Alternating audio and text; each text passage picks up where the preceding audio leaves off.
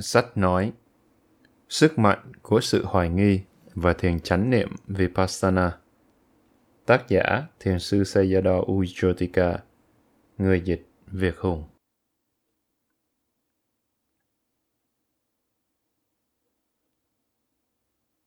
Lời người dịch. Đây là bài pháp do Ngài Sayadaw Ujotika giảng vào ngày 19 tháng 6 năm 2004 tôi có được bản thu âm từ Internet và bài pháp không có tựa đề. Dựa trên nội dung, tôi mạng phép đặt tên bài pháp là Sức mạnh của sự hoài nghi và thiền chánh niệm Vipassana. Nội dung bài pháp là nguồn tham khảo quý báu cho bất cứ thiền sinh Vipassana nào. Tôi xin dành mọi công đức thu được từ việc dịch việc bài pháp để cầu mong mọi bình yên và thuận lợi đến tất cả mọi người. Bài gốc tiếng Anh được tôi ghi xuống và đăng tại đây. Sức mạnh của sự hoài nghi và thiền chánh niệm Vipassana. Trước hết, hãy cùng nhau bày tỏ sự tôn kính đến Đức Phật bằng việc tụng niệm câu Namo Tassa Bhagavato Arahato Sama Sambuddhasa. Bạn đã có các câu hỏi sẵn sàng viết xuống chưa? Trước khi bạn hỏi, tôi muốn nói về một ý tưởng mà tôi rất hứng thú tôi có một cái tâm rất tò mò và cũng có cả một cái tâm rất hoài nghi. Nếu bạn hoài nghi, thì bạn cũng sẽ trở nên tò mò hơn. Khi còn trẻ, tôi đã đọc rất nhiều sách về mọi chủ đề. Triết học, khoa học, tâm lý học, tôn giáo, lịch sử, nhân chủng học, văn hóa, vân vân. Tôi hứng thú với tất cả mọi thứ. Khi tôi đọc về triết học tôi đã đọc các cuốn sách được viết bởi Bertrand Russell. Nhiều bạn hẳn đã đọc sách của ông ấy. Ông ấy đã viết một cuốn sách có tựa đề Những bài luận hoài nghi. Tôi rất thích tựa sách đó, Những bài luận hoài nghi. Bởi vì tôi nghĩ rằng một người hoài nghi sẽ xem xét một cách sâu sắc hơn từ nhiều góc độ khác nhau nhằm đảm bảo rằng một điều gì đó là thực sự hợp lý, là sự thật. Sức mạnh của sự hoài nghi Tôi lớn lên trong một nền văn hóa rất pha trộn, trong đó mọi người thực hành nhiều tôn giáo khác nhau. Tôi được giáo dục trong một trường truyền giáo của nhà thờ Thiên Chúa Giáo, tên là trường trung học St. Patrick's. Giờ thì chẳng còn trường đó nữa.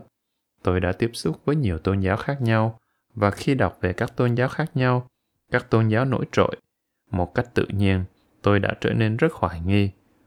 Nếu chỉ biết một ý tưởng bạn sẽ chấp nhận ý tưởng đó mà không đặt ra bất cứ một dấu hỏi nào. Nhưng khi biết đến quá nhiều ý tưởng khác nhau, bạn sẽ bắt đầu suy nghĩ, vậy thì điều nào là đúng? Bởi vì các ý tưởng này mâu thuẫn với nhau, do đó càng đọc về tôn giáo, tôi càng trở nên hoài nghi hơn.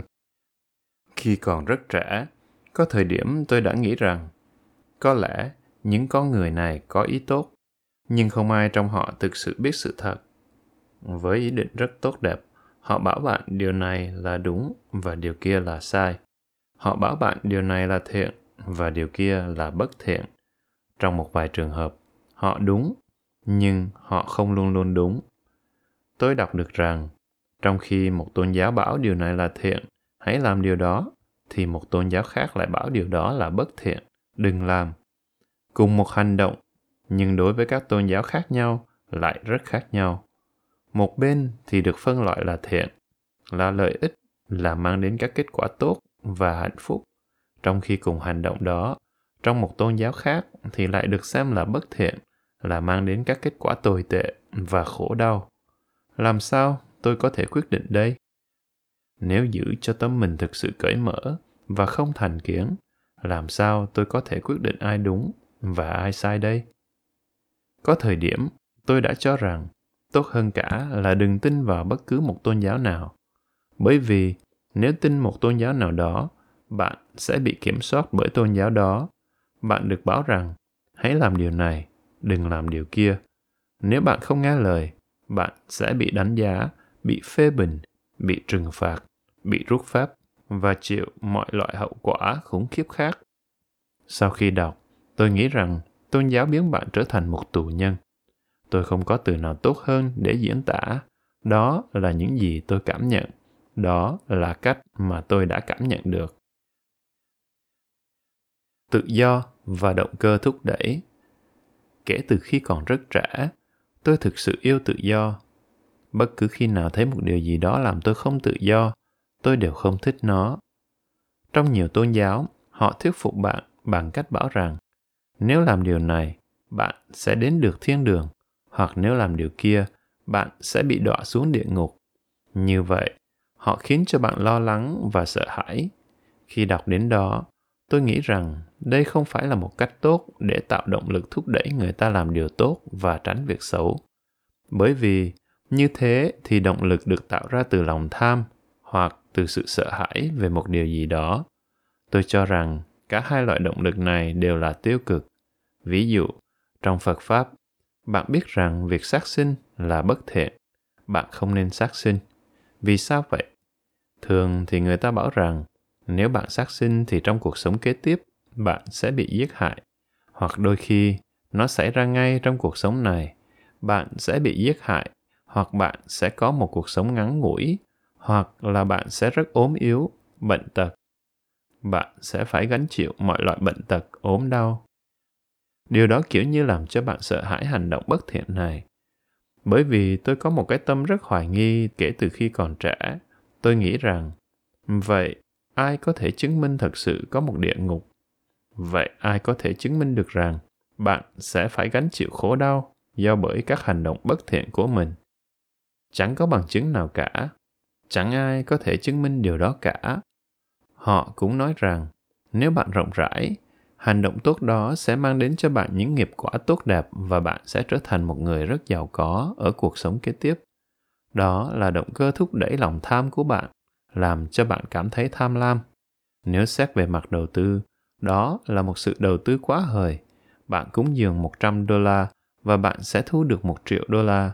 Đó là một đầu tư quá hời. Tôi nghĩ rằng điều này thật là trẻ con. Đó là những gì tôi nghĩ tôi đang kể cho bạn nghe những suy nghĩ của tôi hồi trẻ.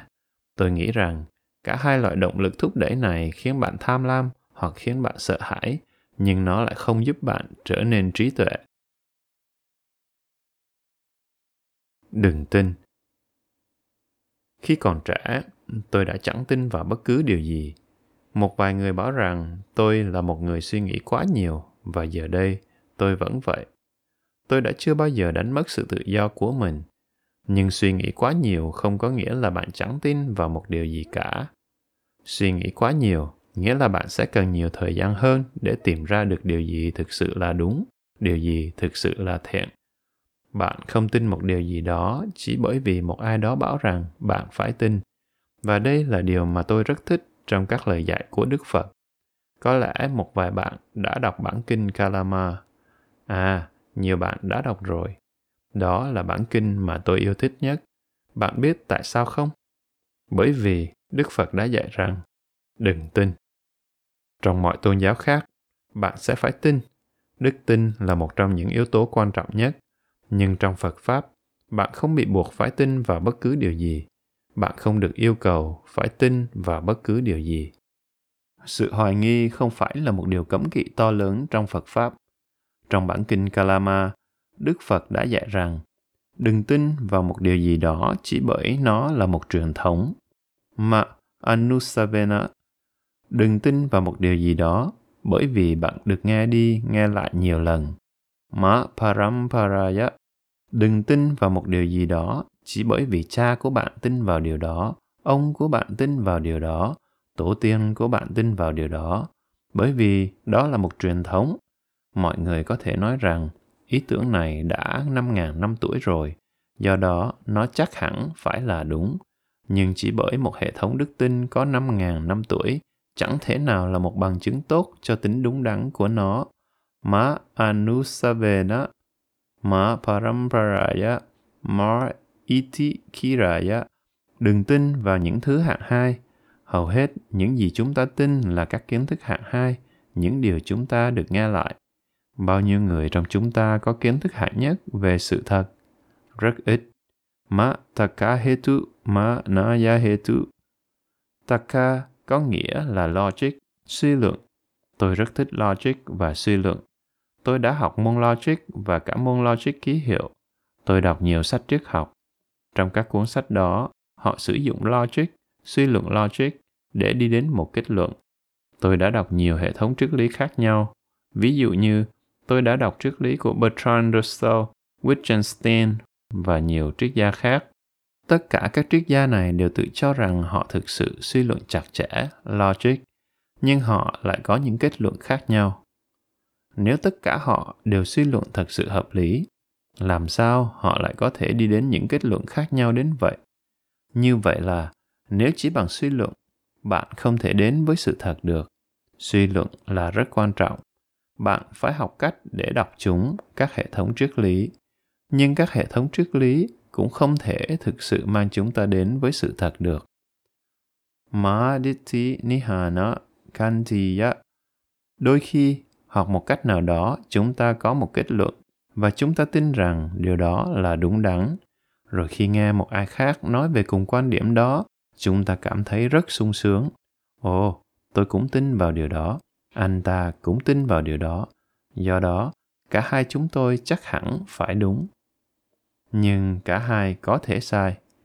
Và Đức Phật cũng dạy rằng Ma Pitaka Sambadanena nghĩa là đừng tin vào một điều gì đó chỉ bởi vì nó được nói trong sách vở. Ngày nay, khi viết về một điều gì đó và muốn chứng tỏ rằng điều đó là đúng, chúng ta trích dẫn lại các ý tứ từ sách vở, ví như là à, điều đó được nói đến trong cuốn sách này, ở trang nọ, chỉ bởi chúng ta trích dẫn lại từ những cuốn sách lớn không có nghĩa rằng ý tưởng đó là đúng. Do đó, Đức Phật đã dạy rằng Ma Pitaka Sambadanena chỉ bởi rằng một ý tưởng phù hợp với tạng kinh, với sách vở, không phải là một bằng chứng tốt cho việc chỉ ra rằng điều đó là đúng. Thực ra, Pitaka có nghĩa là sách, bất cứ sách vở nào, bao gồm cả kinh điển Pali Hãy nghiền ngẫm về ý tưởng này. Thật là một ý tưởng gây sốc. Bạn có thể hoài nghi luôn cả kinh điển Pali. Ai đã viết các cuốn kinh Pali? Chúng ta không biết. Bao nhiêu người đã viết nên kinh điển Pali? Rất, rất nhiều người. Chẳng thể nào là một người được. Rất nhiều người cùng nhau làm việc đó, đặc biệt là rất nhiều các vị tăng. Tất nhiên, đó là những vị tăng thống rất đáng tin cậy. Họ viết lại tam tạng kinh điển, họ viết cả các chú giải cho kinh điển và rồi họ cũng viết cả chú giải cho các chú giải. Mọi việc tiếp diễn như thế. Má bhava rupataya sau khi hoàn tất các khóa học mọi người sẽ có các danh hiệu to lớn các bằng cấp to lớn như là tiến sĩ hay bất cứ bằng cấp nào khác. Đừng tin tưởng anh ta chỉ bởi anh ấy có vẻ như có khả năng chỉ bởi anh ấy có vẻ như đã đạt được những thành tựu to lớn nào đó Ma Samano no Garuti. Samana có nghĩa là một vị sư và cũng có nghĩa là Đức Phật. Đức Phật cũng được gọi là Samana. Garu có nghĩa là vị thầy. Đừng tin vào một ý tưởng chỉ bởi điều đó được dạy bảo bởi vị thầy của bạn, một vị sư. Đừng tin vị thầy của bạn. Tự do tâm trí đòi hỏi rất nhiều can đảm sau khi đọc được tất cả những điều trên từ bản kinh Kalama, tôi đã tự hỏi bản thân rằng nếu bỏ đi tất cả những thứ này, những gì tôi đã học hỏi và biết, thì tôi còn lại điều gì? Tôi không còn tin vào sách vở nữa. Tôi cũng không tin vào bất cứ vị thầy nào nữa. Tôi không tin vào bất cứ truyền thống nào nữa. Tôi cũng không tin vào logic và triết lý nữa. Tôi không tin vào bất cứ ai nữa. Vậy thì làm sao tôi biết được điều gì là đúng và điều gì là sai? Đó là thách thức lớn nhất trong cuộc đời của tôi. Cùng lúc, điều đó lại cho bạn thật nhiều tự do. Bạn có đủ can đảm để cho mình nhiều tự do đến vậy không? Bạn có thể cho bản thân mình sự tự do. Chẳng ai có thể lấy đi được cả. Hãy suy nghĩ về điều đó. Hãy cho bản thân mình tất cả sự tự do trong tâm trí đó. Và rồi bạn sẽ thấy rằng nó cũng rất đáng sợ. Tự do thực sự đáng sợ. Bạn sẽ cần thật nhiều can đảm để nhận về sự tự do. Bởi vì với sự tự do đó bạn có trách nhiệm thật to lớn để tự mình tìm về với sự thật.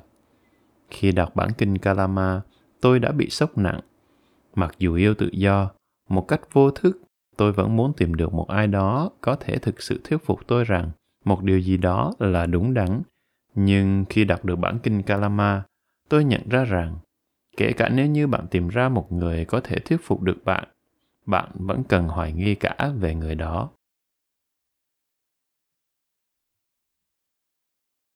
Thiền chánh niệm vipassana con đường tìm về với sự thật. Bản kinh kalama có đưa ra câu trả lời để tìm về với sự thật để biết được điều gì là thiện và điều gì là bất thiện thực hành và tìm ra. Để tin vào một điều gì đó thì khá là dễ dàng, nhưng để tự mình tìm ra nó thì lại chẳng phải là điều dễ dàng, sẽ cần nhiều, rất nhiều thời gian. Tôi đã bắt đầu thực hành phật pháp mà không tin vào bất cứ điều gì. Bạn có làm được điều đó không? Bạn có thể thực hành một điều gì đó mà không tin vào bất cứ một thứ gì không? Bạn có thể làm điều đó tôi đã bắt đầu hành thiền mà không tin vào bất cứ một kết quả nào. Điều đó rất đơn giản. Vị thầy đầu tiên dạy tôi hành thiền là một nhạc sĩ, thầy dạy nhạc của tôi. Tôi đã rất may mắn có được vị thầy như vậy, chứ không phải là một nhà sư. What a wonderful world. Thật là một thế giới tuyệt vời. Tôi rất yêu âm nhạc. Tôi chơi đàn violon và đàn mandolin và tôi cũng chơi nhiều nhạc cụ khác nữa. Tôi cũng thích hát. Tôi là một ca sĩ hát hay. Tôi có một giọng hát hay. Tôi có thể hát ngay bây giờ. Bạn có thể nghe giọng của tôi, một chất giọng hay. Tôi tin là như vậy. Bạn có muốn nghe tôi hát không? Tôi sẽ hát một bài hát. Một bài hát rất quan trọng. Tôi đã học bài hát này kể từ khi còn rất trẻ. Nó đã ở lại trong trái tim tôi, không chỉ ở trong tâm mà nó ở lại trong trái tim của tôi. Tôi tin rằng hầu hết các bạn đều đã nghe bài hát này. Tôi sẽ không thực sự hát. Nếu tôi hát nghe sẽ rất buồn cười khi một vị sư hát hò nhưng tôi sẽ hát khẽ để bạn biết đó là bài gì. I see trees of green, red roses too. I see them bloom for me and you. And I think to myself, what a wonderful world. Ồ, oh, rất nhiều bạn biết bài hát này. Tôi vẫn có thể hát toàn bộ bài hát và khúc cuối là I hear babies crying. I watch them grow. They learn much more than I ever know. And I think to myself, what a wonderful world. Bài hát này rất có ý nghĩa. Bạn biết ai sáng tác bài này không? Louis Armstrong, ca sĩ nhạc jazz người da đen, nghệ sĩ đàn trumpet rất nổi tiếng Ông ấy là một người rất đáng yêu. Ông ấy yêu thế giới này. Ông ấy yêu mọi người và ông ấy diễn đạt tình yêu cho thế giới này, tình yêu cho mọi người. Ông ấy đi vòng quanh thế giới để hát bài hát này, để thúc đẩy mọi người yêu thương. Bài hát này là một sự diễn đạt của tinh thần lạc quan. Tôi rất thích bài hát này. Tôi nghĩ rằng tất cả mọi học sinh nên học để hát bài hát này, để thực sự hiểu và cảm nhận được nó thế giới này thật tuyệt vời làm sao? Mọi người thật tuyệt vời làm sao? Trẻ con thật tuyệt vời làm sao? Càng lớn tuổi, tôi càng thấy rõ rằng trẻ con là một kỳ quan của tạo hóa. Thật tuyệt vời được nhìn thấy chúng vui cười, chơi đùa và tận hưởng cuộc sống của chúng và thấy tiềm năng to lớn trong con người của chúng. Bạn chẳng thể biết được chúng sẽ trở thành con người như thế nào trong tương lai lần đầu tiên hành thiền. Như vậy là tôi đến chỗ thầy dạy nhạc của tôi để học nhạc. Thầy chơi các bản nhạc cổ điển miến điện bằng đàn mandolin. Tôi thích nhạc cổ điển của miến điện cũng như của châu âu. Tôi chơi nhạc cổ điển của châu âu trên đàn violon và chơi nhạc cổ điển của miến điện trên đàn mandolin. Một ngày nọ, sau khi hết giờ học, thầy tôi bảo, chúng ta hãy hành thiền nhé. Bởi vì tôi rất kính yêu vị thầy dạy nhạc của mình, tôi đã không muốn từ chối. Cũng trong thời gian đó, tôi đang đọc rất nhiều sách về Phật Pháp và rất hứng thú với thiền tập. Nhưng tôi chưa có cơ hội nào gặp được một thiền sinh cả, nên khi thầy đề nghị ngồi và hành thiền, tôi đã đồng ý. Bao lâu thầy nhỉ? Tôi hỏi. Thầy bảo 10 phút. Tôi tự bảo chỉ 10 phút thôi, ngắn thôi mà, chẳng có lý do gì để từ chối cả. Thế là tôi ngồi xuống với thầy và hỏi rằng tôi cần phải làm gì. Thầy bảo chỉ thở và đặt sự chú ý vào hơi thở của mình. Tôi ngồi đó với thầy. Thầy ở đó thở và tôi ngồi gần thầy và thở. Thở rất sâu và đặt sự chú ý lên hơi thở, lên cảm giác ở gần nơi lỗ mũi. Sau khoảng 10 phút, thầy bảo bây giờ tôi có thể thư giãn. Thế là tôi thư giãn và hơi thở của tôi trở nên rất chậm, rất nhẹ nhàng và nó hầu như dừng lại. Tôi đã không biết tại sao tôi nên hành thiền và nên đặt mong đợi gì từ việc đó. Nhưng bởi vì sự kính yêu của tôi dành cho vị thầy dạy nhạc, tôi đến nhà thầy mỗi tối để học âm nhạc từ thầy và sau giờ học, chúng tôi lại ngồi thiền với nhau. Thầy cũng chẳng dạy thêm điều gì khác về thiền tập cả. Thầy bảo rằng hãy cùng nhau hành thiền và chỉ dẫn cũng vẫn chỉ đơn giản là ngồi thoải mái nhất có thể, thở sâu và đặt sự chú ý lên hơi thở của con. Đó là toàn bộ chỉ dẫn tôi có được từ thầy. Sau khi hành thiền khoảng tầm một tháng, đôi khi tôi cảm thấy rất an định và bình yên sau khi hành thiền, ngay cả chỉ với 10 phút. Tâm tôi trở nên rất an định, tĩnh lặng và bình yên. Tôi rất thích cảm giác đó, an định, tĩnh lặng và bình yên. Do đó, tôi ngày càng hứng thú hơn với việc hành thiền và ngay cả ở nhà trước khi đi ngủ, tôi đã ngồi thiền tầm 10, 15 phút. Tôi rất thích hành thiền. Cũng giống như âm nhạc, tôi thích thiền tập. Do đó, tôi học thiền và cũng học để tận hưởng việc hành thiền. Những lợi ích đầu tiên của việc hành thiền Bất cứ thứ gì tôi làm, tôi làm là bởi vì mình hứng thú với việc ấy. Tôi giữ được nhịp là bởi vì tôi yêu thích việc đó. Khi mới bắt đầu nó chỉ là sự tò mò. Tôi chỉ muốn xem điều gì sẽ xảy ra. Nhưng khi càng hành thiền lâu hơn tôi thấy rằng nó làm cho tâm tôi trở nên định tĩnh và bình yên. Tôi rất thích sự bình yên này. Vì thế tôi tiếp tục hành thiền. Lúc đó tôi tầm 15, 16 tuổi. Sau khi hành thiền một thời gian, tôi nhận ra rằng nếu tôi đọc, học hay làm bất cứ việc gì tôi có thể tập trung tốt hơn. Bất cứ thứ gì tôi đọc hoặc học tôi có thể nhớ rõ. Tôi có thể suy nghĩ và suy luận một cách rõ ràng hơn. Nếu phải giải quyết một vấn đề nào đó tôi có thể làm một cách rất dễ dàng. Như vậy lợi ích đầu tiên tôi thấy được từ việc hành thiền là một cái tâm định tĩnh và bình yên và điều đó giúp tôi trong việc học tập tôi đã không biết bất cứ thứ gì về nibbana Niết Bàn. Tôi cũng chẳng biết bất cứ thứ gì về Anicca, vô thường, Dukkha, bất tội nguyện, hoặc Anatta, vô ngã, chẳng biết gì cả. Chỉ hành thiền một cách đơn giản và rồi trở nên định tĩnh, bình yên và tĩnh lặng. Chỉ như thế thôi, và tôi đã có được quá nhiều lợi ích. Đó là những kinh nghiệm trực tiếp của tôi. Thầy tôi đã không bảo tôi mong đợi một điều gì cả, thầy đã không bảo rằng tôi nên hành thiền để chứng ngộ niết bàn. Tôi nghĩ rằng nếu thầy bảo tôi hành thiền để chứng ngộ niết bàn có lẽ tôi đã từ chối việc hành thiền. Nhưng bởi vì thầy không bảo tôi phải mong đợi bất cứ điều gì tôi đã tự tìm thấy lợi ích mà việc hành thiền mang lại. Như vậy thầy đã cho tôi sự tự do để tìm ra để khám phá tôi đã không tự xem mình là một đệ tử của bất cứ một tôn giáo nào tại thời điểm đó tôn giáo của bạn là gì? Sau kỳ thi lớp 10, tôi vào đại học, học ngành kỹ sư. Tôi có bạn bè cùng học chung kỹ sư. Trong trường chúng tôi phải điền các mẫu khai. Một trong những câu hỏi là tôn giáo của bạn là gì? Tôi đã điền chưa có tôn giáo nào vào ô trả lời. Thực tình là tôi đã trả lời như vậy, nhưng trong tiếng Miến Điện, điều đó nghe rất khủng khiếp. Từ tôi dùng để trả lời trong tiếng Miến Điện có nghĩa là không có gì không có bạn của tôi đã góp ý.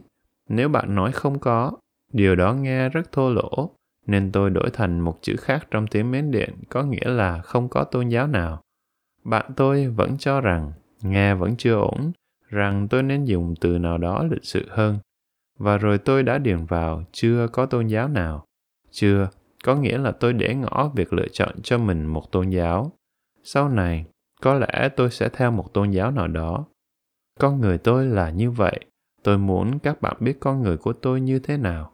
Trong suốt 6 năm ở trường đại học, bất cứ khi nào phải điền mẫu khai, tôi luôn luôn điền vào rằng chưa có tôn giáo nào, chưa có tôn giáo nào.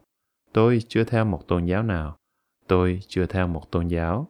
Cứ như vậy trong suốt 6 năm đại học.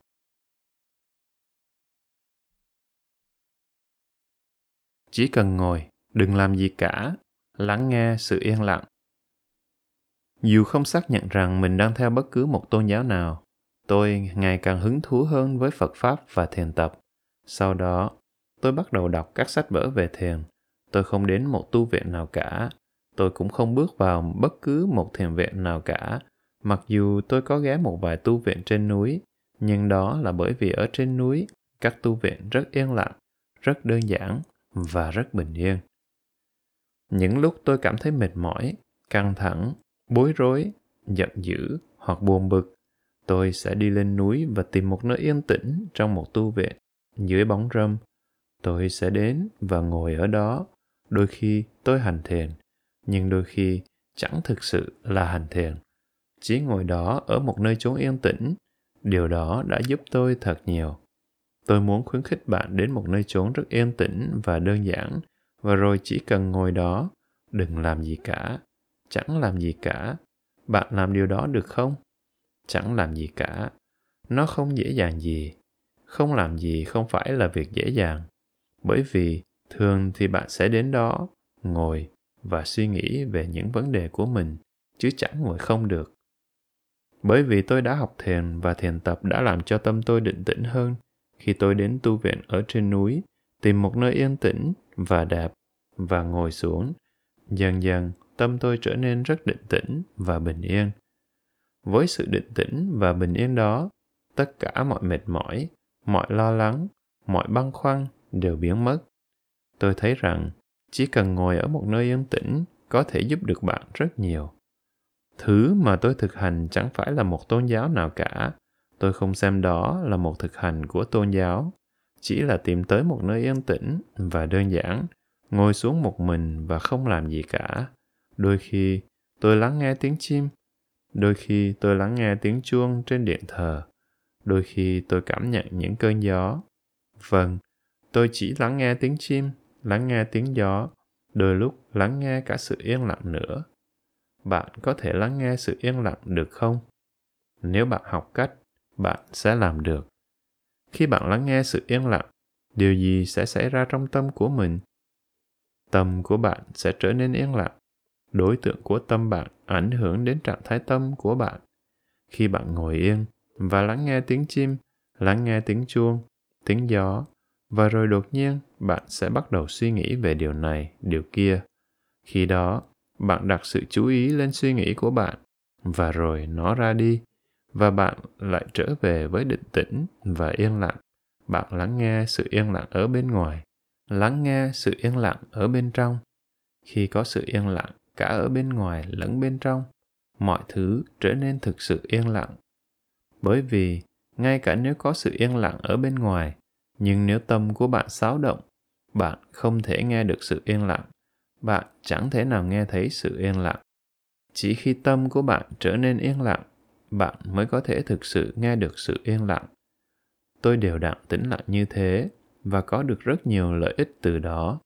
Bất cứ khi nào tôi có vấn đề lớn trong cuộc đời, đôi khi là những khủng hoảng lớn, tôi sẽ đi lên núi, tìm một nơi rất đẹp và yên tĩnh, rồi sẽ chỉ ngồi đó có khi một vài giờ đồng hồ có khi cả ngày tùy vào bản chất của vấn đề mà tôi gặp phải. Tôi chỉ muốn trốn đi trốn đi một lúc. Đôi lúc tôi chẳng muốn sống ở nhà bởi vì đôi lúc nhà chẳng phải là một nơi chốn bình yên để sống.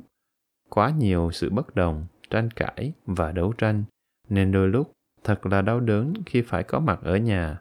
Khi tôi không muốn ở nhà, tôi sẽ lên núi, vào các tu viện, tìm một nơi yên tĩnh và ngồi xuống. Đó là một kiểu hành thiền. Tôi không thể nói đó là loại thiền gì, chỉ ngồi xuống một cách yên lặng và đặt sự chú ý lên những gì bạn nghe, những gì bạn cảm nhận, những gì bạn suy nghĩ và từ từ mọi thứ trở nên định tĩnh và bình yên. Đó là một kiểu hành thiền.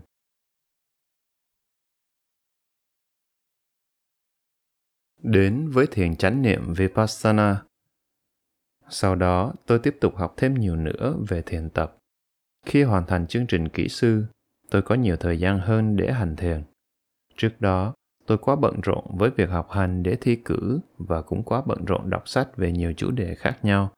Nên sau khi hoàn thành chương trình kỹ sư, tôi tìm đến một tu viện phù hợp để hành thiền.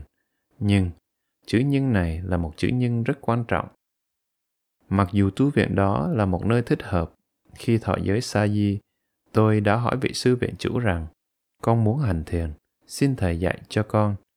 Sư bảo tôi có thể tìm vài cuốn sách trong thư viện, đọc và tự hành thiền lấy. Tôi không thể thỉnh cầu sư dạy tôi hành thiền. Tôi đến thư viện và chọn lấy một cuốn sách về thiền. Đó là một pháp hành thiền về hơi thở.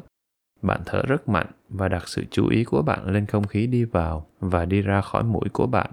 Bạn cảm nhận được nó rất rõ rệt. Bạn hít thở mạnh đến nỗi bạn không thể không chú ý lên hơi thở. Tôi đã thực hành pháp thiền đó. Bởi vì tôi còn mới mẻ với việc xuất gia tại thời điểm đó và chẳng có việc gì khác để làm, tôi đã ngồi thiền, đặt sự chú ý của mình lên hơi thở.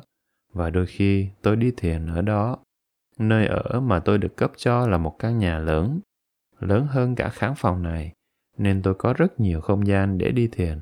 Tôi đi tới, đi lui trong căn phòng đó mỗi khi bước tôi đặt sự chú ý vào việc nhấc bàn chân di chuyển bàn chân và đặt bàn chân xuống sàn nhà. Sàn nhà làm bằng xi măng, rất cứng và lạnh, nên bất cứ khi nào đặt chân xuống, tôi cảm nhận được các cảm giác đó, cứng và lạnh. Tôi không thể bỏ sót được các cảm nhận này. Tôi đặt sự chú ý vào các cảm nhận này trong mỗi một bước chân. Tôi ngồi thiền một tiếng đồng hồ và sau đó đi thiền một tiếng đồng hồ, thay đổi xen kẽ như vậy cứ thực hành như vậy từ việc đọc sách mà không có bất cứ một sự hướng dẫn nào. Vào thời điểm đó, tôi thọ giới sa di được 20 ngày. Tôi muốn thọ giới lâu hơn nữa, nhưng nhiều vấn đề đã xảy ra và mọi người tìm đến bảo tôi phải xả y. Bởi vì tôi phải giải quyết các vấn đề đó. Một cách miễn cưỡng, tôi đã xả y và trở về giải quyết các vấn đề. Khi giải quyết xong xuôi, tôi quyết định sẽ hành thiền lâu hơn nữa. Tôi đi thật xa, đến một tu viện khác, sâu trong rừng. Chẳng ai biết được nơi tôi đến. Bởi vì nếu tôi nói cho bất cứ ai nơi tôi đến, họ sẽ tìm tới và bảo rằng có vấn đề tôi cần phải giải quyết. Nên tôi đã bỏ đi mà không nói với bất cứ ai nơi tôi sẽ đến. Tôi đến một tu viện thiền lâm và học thiền từ một vị thầy. Vị thầy này đã dạy tôi thật nhiều thầy dạy tôi toàn bộ bản kinh đại niệm xứ Mahasatipatthana Sutta, cả phần nội dung và phần thực hành. Đó là lần đầu tiên tôi học về Mahasatipatthana Sutta. Trước đó, tôi đã nghe về pháp quán niệm hơi thở Anapana và một vài pháp thiền khác được dạy trong bản kinh. Giờ đây, với vị thầy này, tôi đã được học toàn bộ bản kinh. Các bạn đã đọc bản kinh này rồi chứ? Điều đầu tiên mà Đức Phật dạy trong bản kinh Mahasatipatthana Sutta là gì nhỉ? Ekayano ayang bhikkhave maggo sattanang visuddhiya. Đây là con đường duy nhất để thanh tịnh chúng sanh. Ngay từ câu đầu tiên đó, tôi đã suy nghĩ, đây là con đường duy nhất để chúng sinh thanh lọc mình, để trở nên thanh tịnh, nghĩa là tâm của bạn trở nên thanh tịnh thân của bạn lại là một vấn đề khác. Hành thiền sẽ làm thanh tịnh tâm thanh lọc tâm của bạn. Khi đọc đến đó tôi đã bắt đầu tự hỏi vậy thanh tịnh có nghĩa là gì? Biết khác với suy nghĩ. Khi đọc và nghiền ngẫm về bản kinh này tôi nhận ra rằng tâm của chúng ta không được thanh tịnh hầu như mọi lúc. Nó đầy rẫy tham muốn, giận dữ, đố kỵ, ganh tị, tự phụ, kiêu ngạo, si mê hoặc hoài nghi. Quá nhiều thứ xảy ra trong tâm. Tôi đã thực hành với vị thầy đó rất lâu, trong ba năm, và tôi đã thọ giới tỳ kheo tại tu viện đó để trở thành một nhà sư. Từ đó đến nay, tôi chưa xả y, nhưng tôi vẫn để ngỏ mọi việc.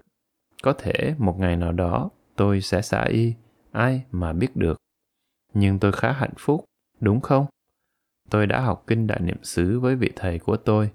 Bây giờ tôi vẫn đang học hỏi, nghiên cứu và dạy kinh đại niệm xứ.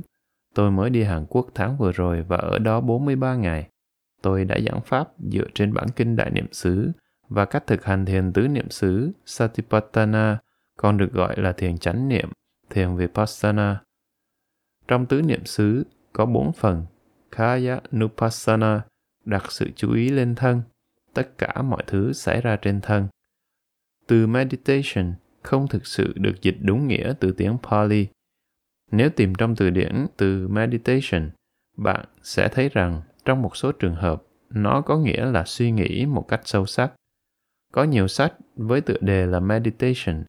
Có một cuốn được viết bởi một vị hoàng đế La Mã, Marcus Aurelius, cũng được đặt tên là meditation. Trong tiếng Anh, từ meditation cũng có nghĩa là suy nghĩ. Nhưng trong thiền Vipassana hay còn gọi là thiền tứ niệm xứ, thiền chánh niệm, meditation không phải là suy nghĩ, nó vượt lên trên các suy nghĩ.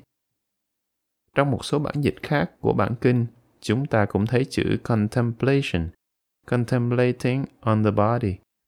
Contemplation cũng có nghĩa là suy nghĩ. Có cả một bài hát mang tên Contemplation. Contemplation cũng không phải là một từ phù hợp trong ngữ cảnh nói về thiền chánh niệm. Trong tứ niệm xứ, có hai từ rất quan trọng. Một từ là Pachanati, Gachandova Gachami Ti Pachanati. Đây là một từ rất quan trọng. Pachanati có nghĩa là biết, không phải là suy nghĩ. Suy nghĩ và biết là hai thứ khác nhau. Bạn chỉ có thể suy nghĩ về quá khứ, bạn không bao giờ có thể suy nghĩ về hiện tại. Bạn chẳng thể nào suy nghĩ về tương lai, nhưng bạn có thể tưởng tượng về tương lai. Nó không thực sự là suy nghĩ. Bạn có thể suy nghĩ về quá khứ, nhưng kể cả trong trường hợp đó, bạn không thực sự suy nghĩ về quá khứ bạn đang tái tạo lại quá khứ bạn chẳng thể nào thực sự suy nghĩ được mọi chi tiết của những gì đã xảy ra vào ngày hôm qua bạn chỉ có thể nhớ lại một vài thứ và tái tạo lại quá khứ của bạn bạn không thể nào suy nghĩ về hiện tại hiện tại rất ngắn ngủi bạn có thể kinh nghiệm hiện tại một cách trực tiếp nhưng bạn chẳng thể nào suy nghĩ về nó giây phút bạn suy nghĩ về nó thì nó đã trở thành quá khứ rồi trong bản kinh, Đức Phật dạy chữ Pachanati. Từ này bao gồm Pa và Cha. Gốc từ là Cha. Cha có nghĩa là biết. Cha và Nhã có cùng chung một nghĩa. Nhã và Panya lại có cùng chung một nghĩa, nên Pachanati rất gần với từ Panya, có nghĩa là biết một điều gì đó với trí tuệ. Như vậy, nếu bạn kinh nghiệm điều gì đó mà không có bất cứ một suy nghĩ nào khi đó bạn biết nó một cách trực tiếp ví như tôi chạm vào một thứ gì đó ở đây và tôi cảm nhận được nó lạnh biết rằng nó lạnh là pachanati. Cái biết, nhưng khi chúng ta có được một cái gì đó, thường thì chúng ta sẽ cho rằng, tôi đang chạm vào nó, một thanh kim loại chẳng hạn. Thường thì đó là cách chúng ta hiểu. Tuy nhiên, khi thực hành thiền tập, chúng ta không suy nghĩ về thanh kim loại. Chúng ta chỉ đặt sự chú ý lên cảm giác, cảm nhận. Như vậy, không phải thanh kim loại lạnh, mà chỉ có sự lạnh, cái lạnh, cảm giác lạnh mà thôi đó là kinh nghiệm trực tiếp. Còn thứ mà bạn cho là một thanh kim loại hay là một cái dĩa cái tách cái bàn tất cả đều là panyati sự quy ước. Sự quy ước này cũng rất quan trọng. Tuy nhiên kinh nghiệm trực tiếp của chúng ta là thực tại tuyệt đối paramatta vào giây phút chúng ta kinh nghiệm được thực tại tuyệt đối paramata này, thì ngay lập tức chúng ta đã đổi nó thành thực tại quy ước Panyati, đổi nó thành các khái niệm, các ý tưởng. Có rất nhiều loại thực tại quy ước Panyati khác nhau, tên gọi là Panyati Hình dạng cũng là Panyati, các khái niệm hay các sự vật mà chúng ta đặt lại với nhau trong tâm cũng là Panyati. Căn nhà là Panyati. Nó được gọi là Samuha Panyati. Nếu kéo các bức tường xuống, nếu dỡ mái nhà đi, thì căn nhà ở đâu? Sẽ không còn là căn nhà nữa. Nền nhà, tường nhà, mái nhà đặt lại cùng với nhau sẽ cho bạn ý tưởng của một căn nhà. Việc đặt nhiều thứ lại với nhau này sẽ tạo nên ý tưởng, khái niệm và được gọi là Samuha Panyati. Bạn có thể chạm vào căn nhà được không? Bạn nghĩ sao về điều đó? Bạn có thể chạm vào căn nhà được không? Không. Vậy thì bạn chạm được vào cái gì? Vâng, chỉ là các cảm giác. Ví dụ, khi bạn chạm vào một cái gì đó, bạn cảm nhận được điều gì? Vâng, lạnh hoặc là cứng, mềm, ấm. Trong một vài trường hợp, bạn có thể cảm nhận được cả các rung động vật lý. Nếu vật gì đó đang di chuyển, bạn sẽ cảm nhận được nó, các rung động lý tính. Chẳng hạn, nếu tôi chạm vào đây, bình thường tôi sẽ nói rằng tôi đang chạm vào cái khăn trải bàn. Nhưng nếu tôi chạm vào đó mà không có bất cứ một suy nghĩ gì về tên gọi hay hình dáng, thay vào đó chỉ đặt sự chú ý một cách trực tiếp lên những gì đang kinh nghiệm được, khi đó tôi đang kinh nghiệm được điều gì nhỉ? Tôi đang kinh nghiệm được một thứ gì đó mềm và ấm. Đó là kinh nghiệm trực tiếp của tôi. Khi bạn hành thiền Vipassana, bạn đặt sự chú ý của mình một cách trực tiếp lên những gì bạn đang kinh nghiệm mà không có bất cứ một suy nghĩ nào về nó cả. Một cách tương tự, chúng ta hít vào, thở ra. Khi chúng ta đặt sự chú ý lên hơi thở, bình thường thì chúng ta cho rằng tôi đang thở, nhưng khi bạn không suy nghĩ về bất cứ điều gì, chỉ đặt sự chú ý lên những gì bạn đang kinh nghiệm một cách trực tiếp, vậy thì bạn sẽ kinh nghiệm được những gì? Chỉ là những xúc chạm nhẹ nhàng, không khí đi vào và đi ra chạm vào đầu mũi một cách rất nhẹ nhàng, mềm mại. Khi không khí đi vào, nó mát. Khi không khí đi ra, nó ấm hơn. Bạn chỉ thấy được cái mát và cái ấm. Như vậy, khi bạn chú ý trực tiếp, sẽ không có hình dáng, không có tên gọi, chẳng có hình dáng hoặc tên gọi. Bất cứ loại hình dáng nào cũng đều là sự quy ước Panyati. Bất cứ tên gọi nào cũng là sự quy ước Panyati. Thiền Vipassana là đặt sự chú ý lên thực tại tuyệt đối Paramatta. Khi chúng ta thực hành thiền Vipassana, chúng ta không đặt sự chú ý lên thực tại quy ước Panyati. Thay vào đó, chúng ta đặt sự chú ý lên thực tại tuyệt đối Paramatta, có nghĩa là những gì là thật, những gì chúng ta kinh nghiệm một cách trực tiếp.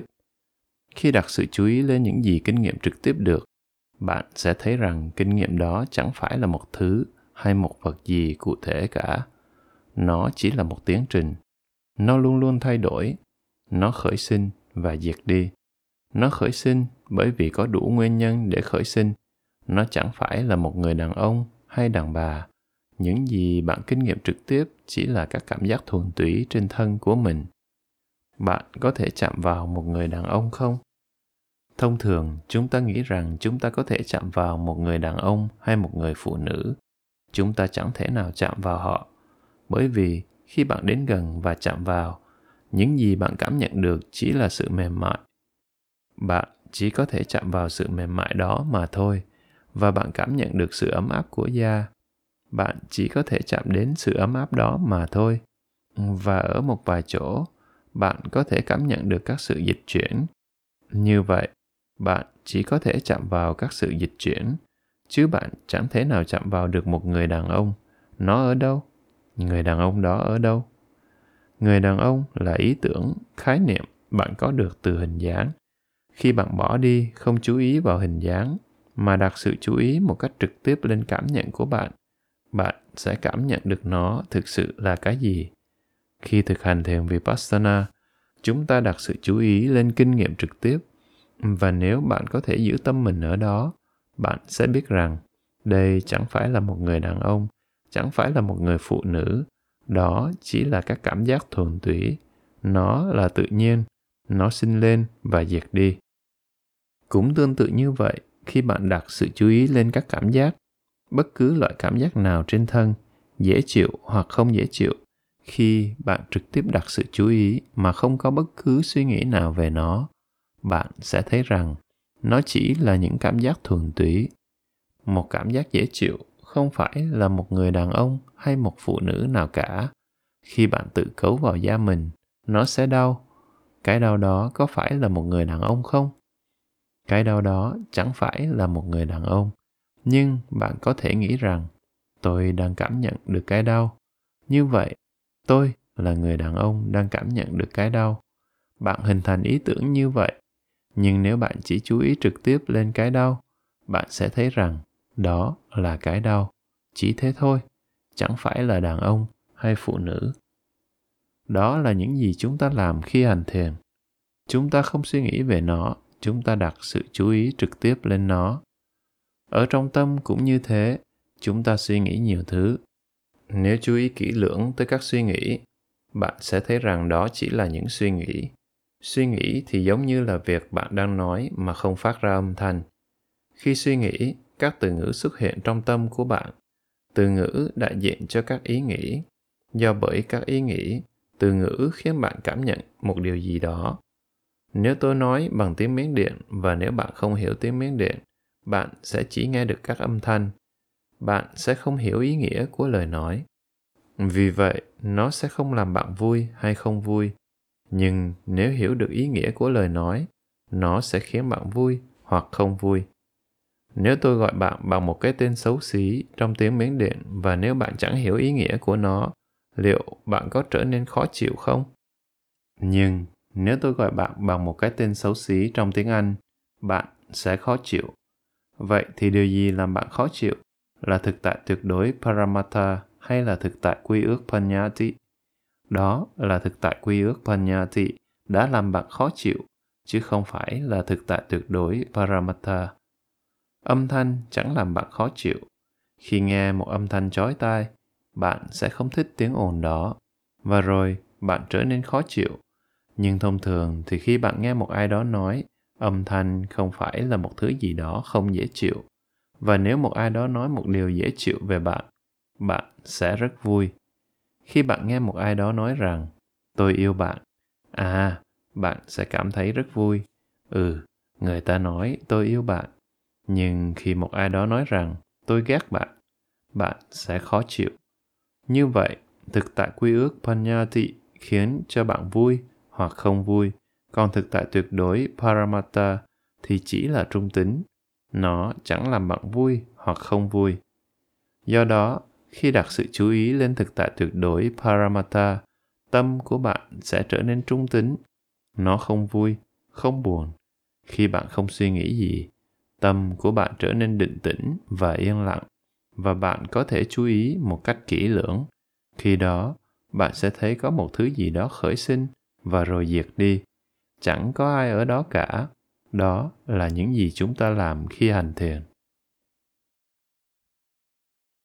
Tại sao chúng ta cần đặt sự chú ý lên thực tại tuyệt đối paramatta tại sao chúng ta cần làm điều đó? Vâng để thanh lọc tâm mình bằng cách đặt sự chú ý lên bất cứ thứ gì đang xảy ra trên thân và trong tâm chúng ta mà không có bất cứ một suy nghĩ nào về nó. Chúng ta sẽ thấy được thực tại.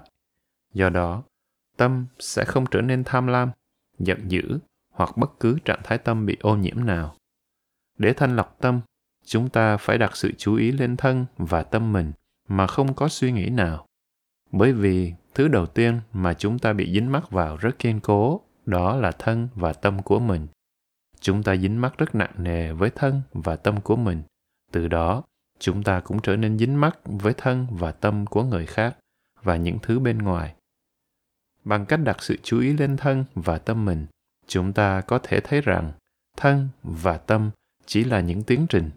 Thân cũng là tiến trình, tâm cũng là tiến trình. Chẳng có ai ở đó cả. Có một cuốn sách được viết bởi một tác giả người mỹ tên ông ấy là mark epstein, tựa của cuốn sách rất thú vị. Suy nghĩ mà không có người suy nghĩ.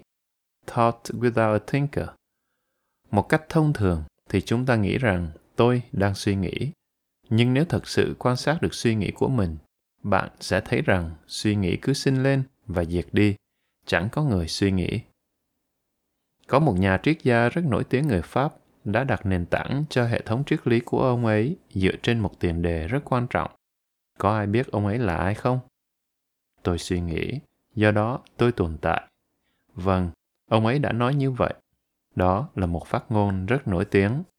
Ông ấy bảo rằng, tôi suy nghĩ, do đó tôi tồn tại. Nghĩa là suy nghĩ là một thứ mà tôi đang làm. Nghĩa rằng chắc chắn có cái tôi, bởi vì đã có suy nghĩ. Ông ấy cố gắng chứng minh rằng có một cái tôi bằng cách đưa ra bằng chứng nói rằng tôi suy nghĩ. Như vậy là trước khi chứng minh rằng có một cái tôi, bạn đã cho rằng có một cái tôi đang suy nghĩ. Đó là một tiền đề sai. Bạn không thể xác nhận một điều gì đó trước khi kết luận rằng nó tồn tại.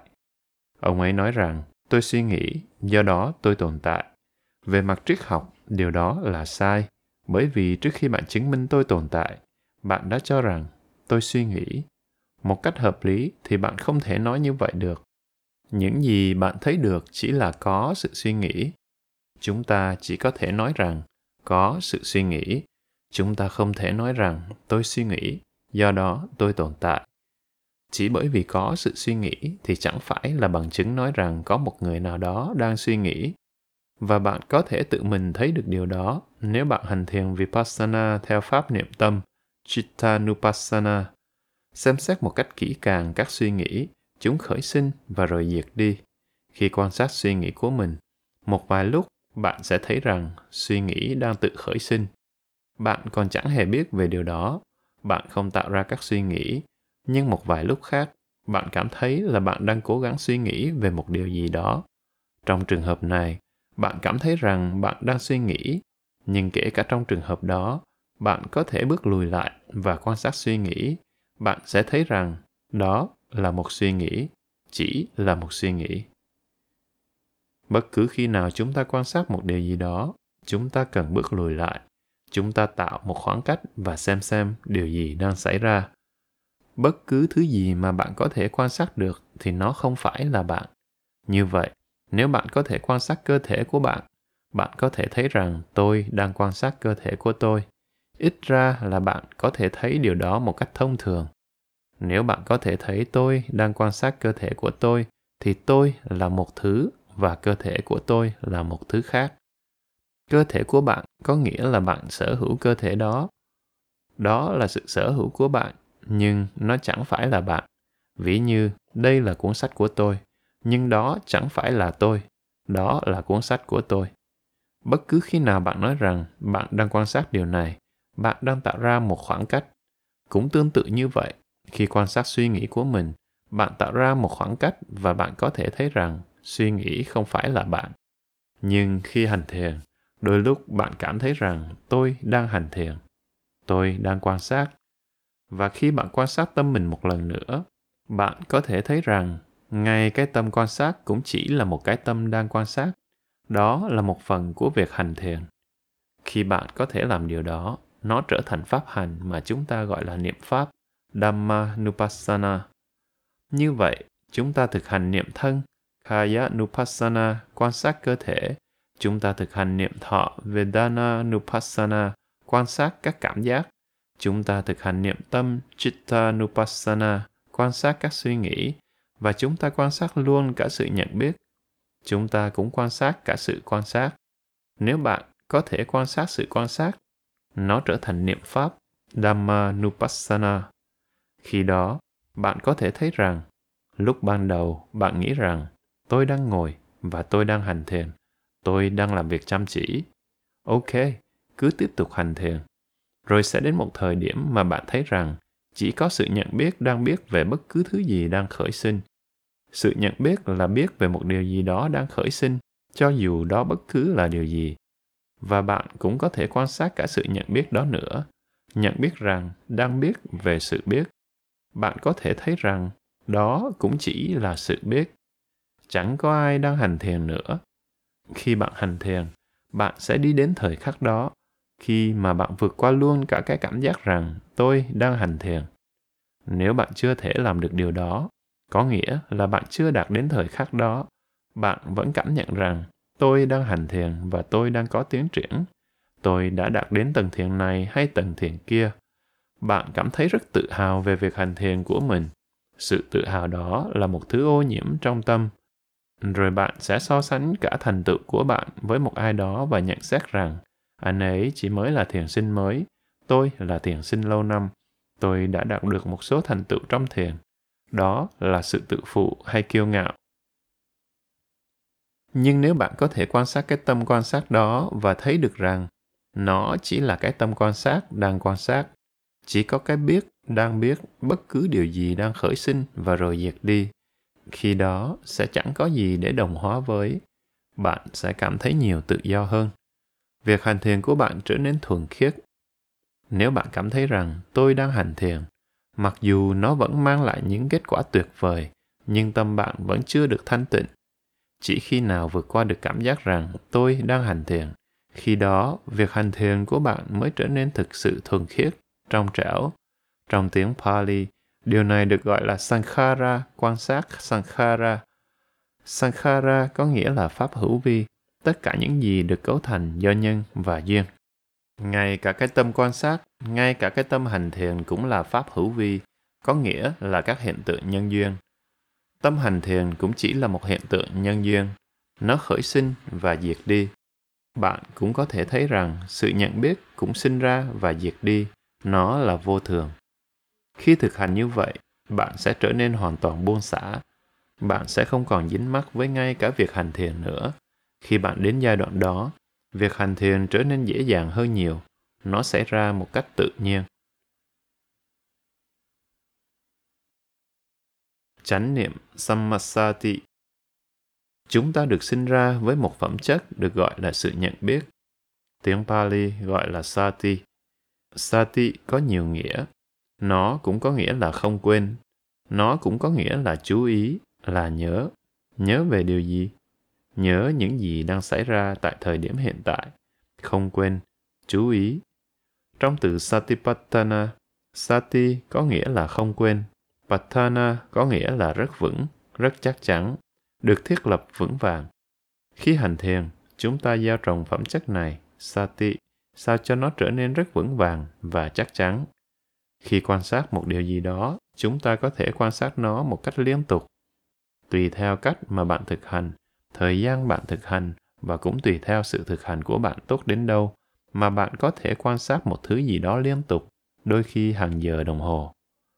Bình thường thì chúng ta chẳng chú ý một điều nào đó được quá vài giây, nhưng tất cả mọi người chúng ta được sinh ra với phẩm chất này, sati. Bởi vì nếu không có sati, chúng ta không thể sống cuộc sống thường nhật của mình. Ví dụ, khi đang lái xe, đến ngã tư và thấy đèn đỏ, bạn nhận biết được điều đó. Bạn biết rằng đèn đã chuyển sang đỏ. Điều gì sẽ xảy ra nếu bạn không nhận biết được điều đó nhỉ? Bạn sẽ gặp tai nạn bạn có thể bị thương hoặc chết, hoặc là bạn làm hại người khác trên những chiếc xe đang cùng lưu thông. Như vậy, ngay cả trong cuộc sống thường nhật, chúng ta có sự nhận biết. Chúng ta không thể sống mà không có sự nhận biết. Nếu không có sự nhận biết, chúng ta chẳng thể nào sống cuộc sống thường ngày của mình được. Chúng ta cũng chẳng thể nào đọc được ngay cả một câu văn nếu không có sự nhận biết, không có sự tập trung.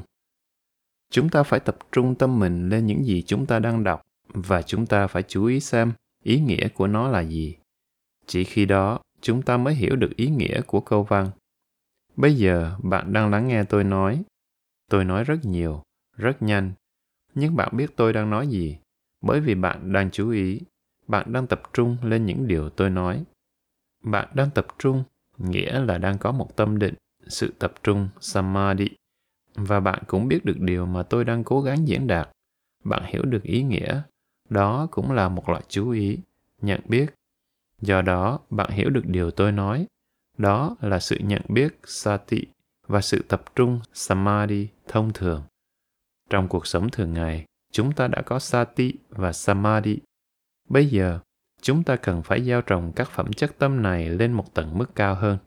Khi đó, nó sẽ trở thành samma sati, chánh niệm, và samma samadhi, chánh định vậy, sự khác nhau giữa chánh niệm và sự nhận biết thông thường là gì? Chánh niệm có nghĩa là sự nhận biết đúng đắn. Tại sao chúng ta lại gọi nó là sự nhận biết đúng đắn?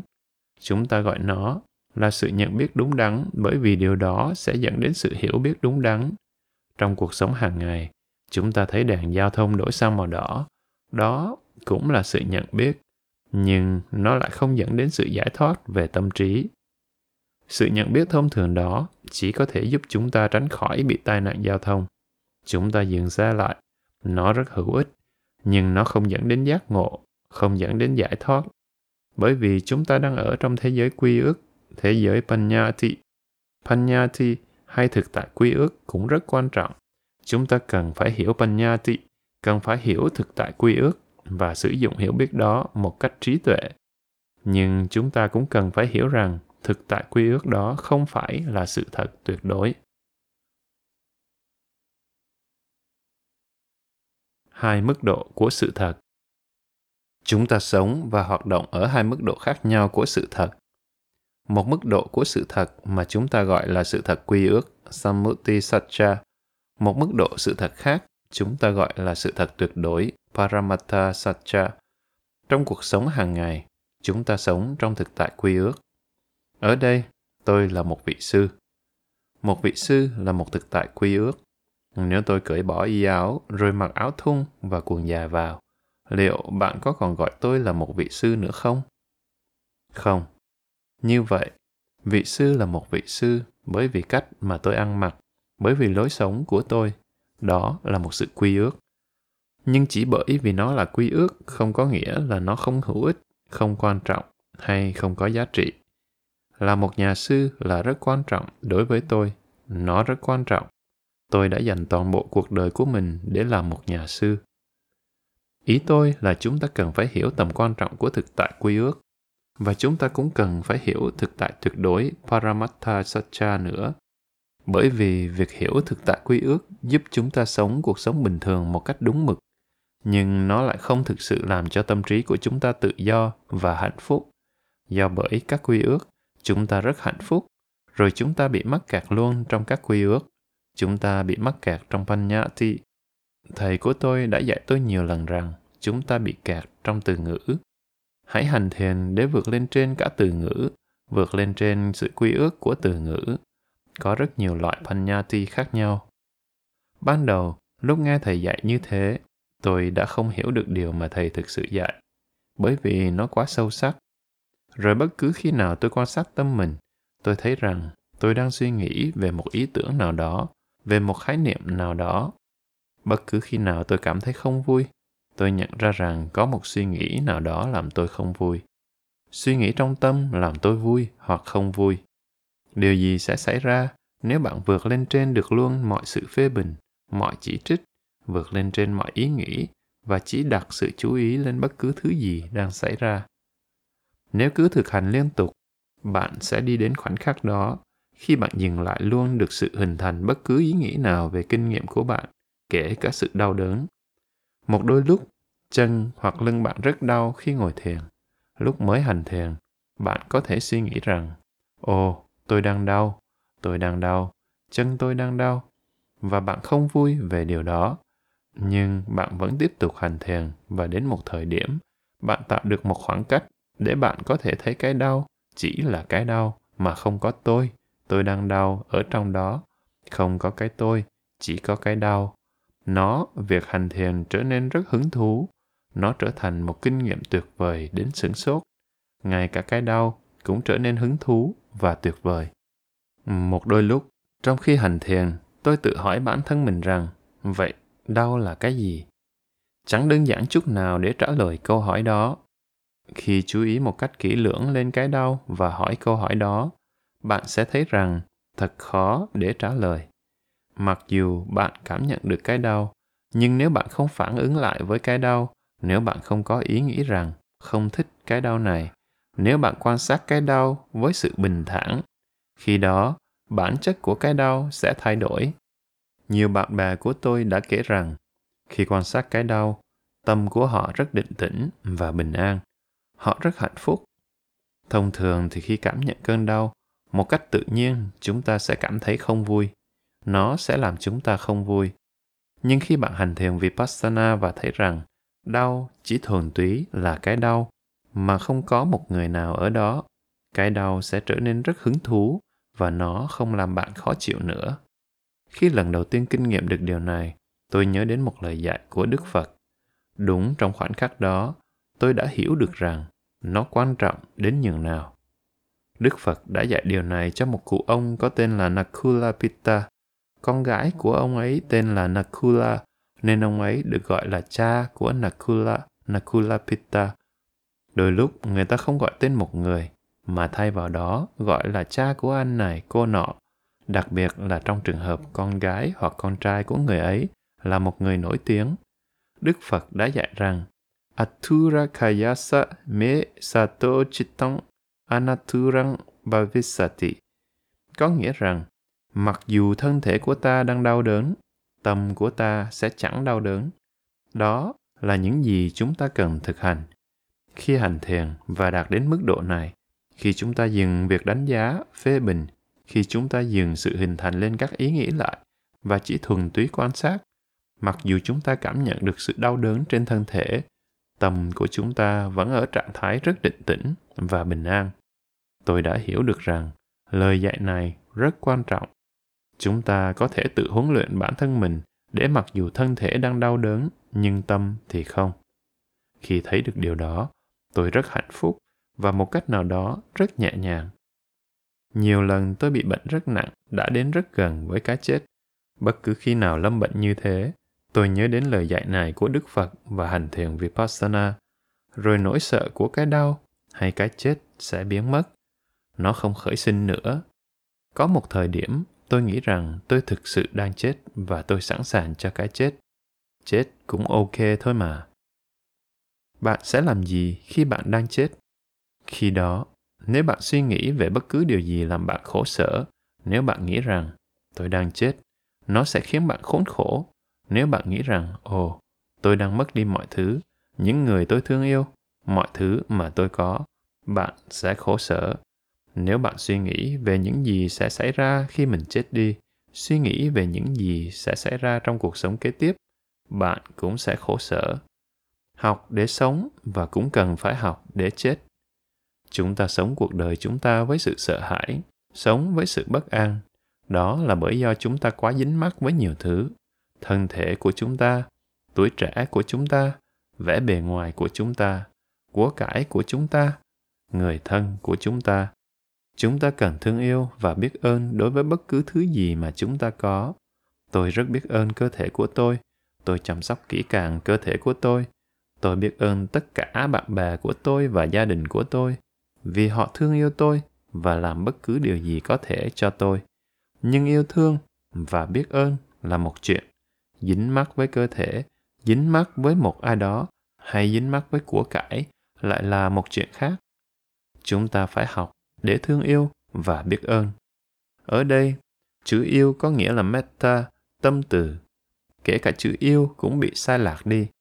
Khi tôi sử dụng từ yêu, love, ở mỹ, nhiều bạn bè của tôi đã bảo rằng, không không không, đừng sử dụng từ đó. Giờ nó đã trở thành một từ xấu. Tôi đã hỏi tại sao? Tại sao lại như thế? Vậy thì tôi cần phải dùng chữ gì?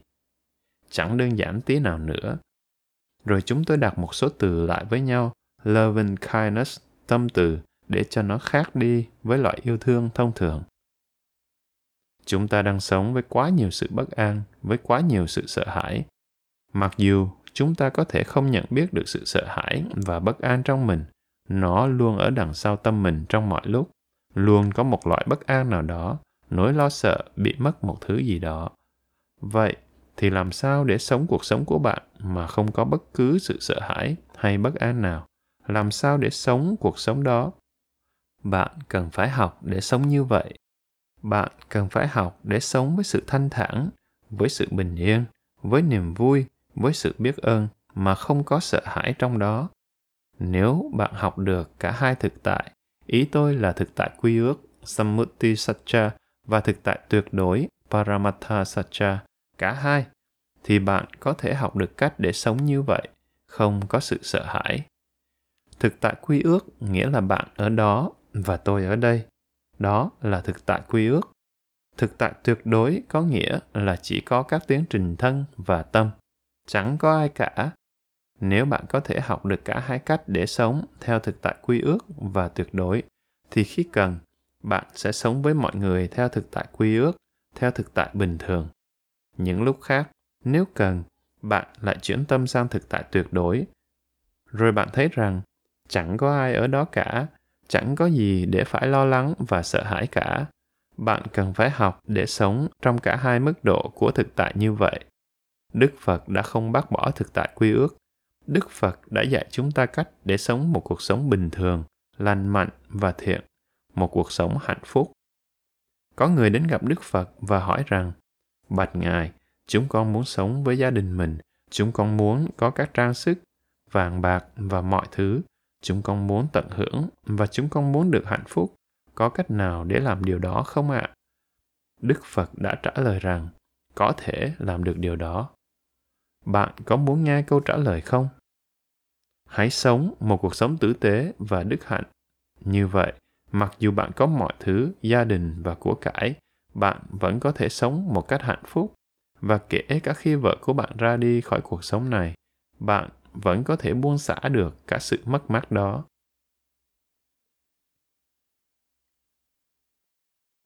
Hiểu được các quy luật vận hành của tự nhiên. Hiểu được sự thật để giải phóng tâm mình và được tự do ở đây có một điều tôi muốn nói đến. Chúng ta đang sống trong sự vận hành của các quy luật tự nhiên. Chúng ta cần phải hiểu quy luật vận hành của tự nhiên. Phật pháp là quy luật vận hành của tự nhiên. Chúng ta gọi đó là phật giáo. Đôi khi, tôi đã hỏi một câu hỏi rất không bình thường. Vậy, tôn giáo của đức phật là gì? Khi bạn hỏi một ai đó, anh theo tôn giáo nào và nhận được câu trả lời à đạo phật. Nhưng nếu bạn hỏi rằng vậy thì tôn giáo của đức phật là gì? Làm sao bạn có thể trả lời câu hỏi đó? Đức phật có theo một tôn giáo nào không? Có một sự kiện rất thú vị. Ngay sau khi đức phật giác ngộ hoàn toàn, ngài có thể quán chiếu, nghiền ngẫm về nhiều thứ, và ngài đã quán chiếu một điều. Ngay sau khi giác ngộ hoàn toàn, ngài đã tự hỏi bản thân mình rằng, có ai mà tôi có thể tôn kính và đi đến gặp không? Bạn có thể tìm thấy câu chuyện này trong tương ưng bộ kinh Samyutta Nikaya. Khi đọc đến đó, tôi đã rất ngạc nhiên. Đức Phật, một vị Phật đã hoàn toàn giác ngộ, đang tìm một ai đó để Ngài có thể làm học trò. Tại sao lại như vậy? Đức Phật đã tìm kiếm một người mà Ngài có thể tôn kính và không tìm được bất cứ ai. Bởi vì Ngài không tìm thấy được một ai đạt được tầng mức cao hơn Ngài về giới Sila, định Samadhi và tuệ Panya. Ngài đã dạy rằng, Ồ, không có ai có mức độ giới, định và tuệ cao hơn ta. Như vậy, ta cần phải sống cuộc sống của mình trong sự cung kính với Pháp.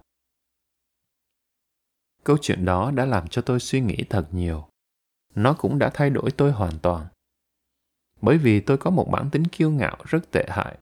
Tôi không biết phải giải thích như thế nào, nhưng thật là khó để tôi có thể tôn trọng, cung kính bất cứ ai. Tôi biết ơn cha mẹ của tôi, tôi biết ơn thầy của tôi, nhưng tôi đã không bao giờ tin họ. Tôi biết ơn mọi người về những gì họ đã làm cho tôi. Họ đã làm nhiều việc tử tế cho tôi, nhưng tôi lại không bao giờ tin tưởng bất cứ ai, cha mẹ cũng như thầy cô. Đó là bởi vì kể từ khi còn trẻ, tôi nhận thấy rằng họ chẳng biết sự thật là gì. Nhiều lúc họ bảo tôi nhiều thứ chẳng phải là sự thật. Có thể là họ có ý định tốt, nhưng họ không biết về sự thật. Đôi lúc, tôi nghĩ rằng tôi còn biết nhiều hơn họ. Họ không biết nhiều như những gì tôi biết. Tôi có loại kiêu ngạo như vậy và đó cũng là một loại hoài nghi. Mọi người tử tế với nhau, nhưng chẳng ai biết được sự thật. Đó là những gì tôi cảm nhận được một cách sâu sắc trong một thời gian rất, rất lâu. Tận đến lúc 25 tuổi, tôi sống với thái độ như vậy. Tôi không thể tin vào bất cứ ai. Tôi không tin. Có nghĩa rằng mọi người tử tế với tôi và họ không lừa dối tôi. Nhưng họ không biết sự thật. Do đó, tôi không thể tin vào họ ở phương diện này. Rồi khi tôi đọc được về Đức Phật, người đã giác ngộ hoàn toàn và Ngài tìm kiếm người để Ngài có thể cung kính. Điều đó làm tôi rất sốc. Nó thực sự cho tôi thấy rằng tôi đã kiêu ngạo đến độ nào. Tôi nghĩ rằng là rất quan trọng có được một ai đó mà bạn có thể tin và cung kính. Điều đó rất quan trọng. Qua câu chuyện này, đức phật đã dạy rằng sống mà không có ai để tin tưởng và cung kính thì thật là đau đớn. Đó là những gì ngài dạy. Tôi thực sự cảm nhận được điều đó. Ngài đã dạy điều đó trong câu chuyện trên và tôi nghĩ rằng điều này là thật là thật. Tôi đã sống cuộc sống của mình mà không cung kính bất cứ ai, không tin tưởng bất cứ ai. Tôi biết rằng tôi không bình yên, nhưng làm cách nào để có thể tìm thấy một người mà tôi có thể tin tưởng? Làm sao tôi có thể biết rằng một người nào đó thực sự biết sự thật? Điều đó chẳng dễ dàng gì. Tuy nhiên, tôi đã trở nên khiêm tốn hơn sau khi đọc câu chuyện trên. Đức phật đã dạy rằng, ta nghĩ rằng ta không thể tìm được ai mà ta có thể cung kính, nên ta cần phải sống cuộc sống của mình trong sự cung kính với pháp. Tôi nghiền ngẫm. Ồ, bạn cần một ai đó để bạn có thể tin tưởng và cung kính. Bạn cũng cần hiểu biết và cung kính các quy luật vận hành của tự nhiên, các sự thật để bạn có thể sống cuộc sống của bạn. Tôi đang sống cuộc sống của tôi như thế nào? Các nguyên lý của tôi là gì? Các giá trị của tôi là gì? Tôi đang sống cho điều gì? Tôi đã bắt đầu tự hỏi mình các câu hỏi đó. Rồi từ từ, thông qua việc hành thiền, tôi đã tìm thấy một vài thứ, một vài sự thật. Những sự thật rất đơn giản mà tôi cảm nhận được một cách chắc chắn rằng đây đúng là sự thật. Việc biết được một điều gì đó đúng là sự thật đã khiến tôi nhẹ gánh hơn rất nhiều. Sự thật sẽ làm cho bạn tự do. Một ai đó đã nói như vậy, có lẽ là plato hay aristotle một trong hai triết gia đó. Sự thật sẽ khiến cho bạn tự do.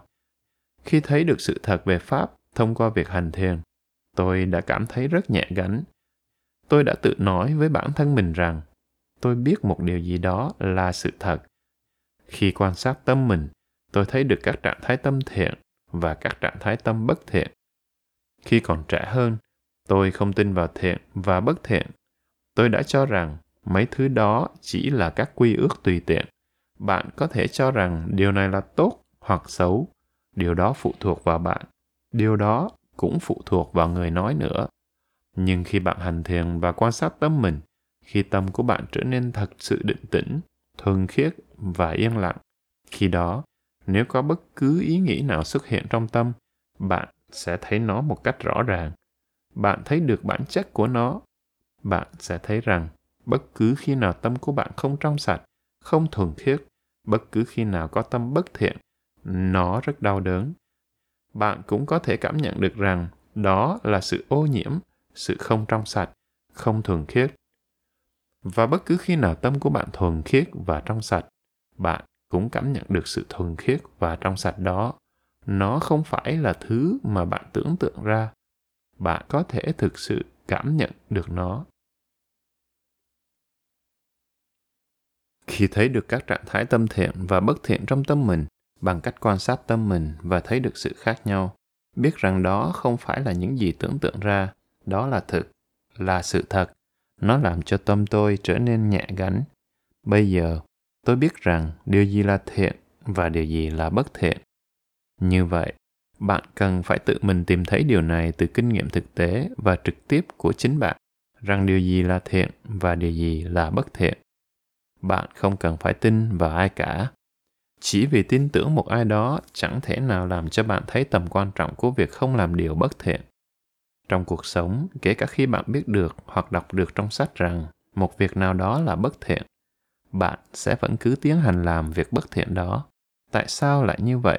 Là bởi vì bạn không thực sự cảm nhận được nó, sự bất thiện. Khi bạn thực sự cảm nhận được nó, bạn sẽ không muốn làm điều đó nữa. Bạn biết rằng chẳng đáng để làm việc đó. Rồi khi bạn đã làm một điều gì đó bất thiện, bất cứ khi nào nhớ lại, bạn sẽ đau đớn. Nó chẳng bao giờ làm cho bạn hạnh phúc. Sự đau đớn đó là một loại nhà tù.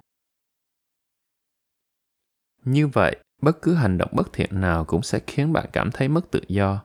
Bất cứ hành động thiện nào cũng sẽ giúp bạn trở nên tự do. Mục đích chủ yếu của phật pháp, mục đích cuối cùng là làm cho bạn tự do cho phép bạn tự do nếu bạn thực sự muốn trở nên tự do bạn phải thực sự trực tiếp nhìn thấy được trong tâm của mình rằng điều gì là thiện và điều gì là bất thiện. Ngay cả khi thực hành giới si là như tôi có nói ở trên, bạn biết rằng sát sinh là bất thiện nên bạn sẽ không giết chóc. Nhiều lúc, mọi người không sát sinh là bởi vì họ sợ rằng nếu làm vậy, họ sẽ bị giết hại. Bởi vì sợ bị giết hại nên họ không sát sinh. Trong trường hợp này, động lực của hành động không sát sinh là nỗi sợ hãi. Nhưng khi bạn thấy rằng tôi sợ rằng sẽ có một ai đó đến và giết tôi, tôi không muốn điều đó, tôi không thích điều đó, điều đó thật là đau đớn. Và người kia hoặc chúng sinh kia có thể là một con vật, cũng giống như tôi, chẳng có gì khác nhau mấy, cũng không muốn bị đau đớn. Suy nghĩ như vậy khiến bạn có sự trắc ẩn đối với chúng sinh kia, và bởi do lòng trắc ẩn, bạn sẽ không sát sinh. Như vậy, nếu bạn không sát sinh bởi vì lòng trắc ẩn, thì động lực đó là tích cực, nó không phải là sự sợ hãi, mà là lòng trắc ẩn. Khi làm một điều gì đó, tôi sẽ quan sát tâm mình và tự hỏi tại sao tôi đang làm việc này động lực của tôi là gì động lực đó là tiêu cực hay tích cực? Bình thường thì nó là tiêu cực. Trước khi bạn trở nên tích cực thì bạn tiêu cực. Ngay cả khi giúp đỡ hay cho ai đó một thứ gì, tôi quan sát tâm mình và tự hỏi, tại sao tôi lại giúp đỡ người này? Tại sao tôi lại cho anh ấy hoặc cô ấy cái này? Hầu hết mọi lúc, tôi hy vọng rằng nếu tôi làm điều đó, anh ấy hoặc cô ấy sẽ thích tôi hay ít ra là tôi tự hỏi. Tôi mong đợi rằng anh ấy hoặc cô ấy sẽ thích tôi, sẽ thân thiện với tôi.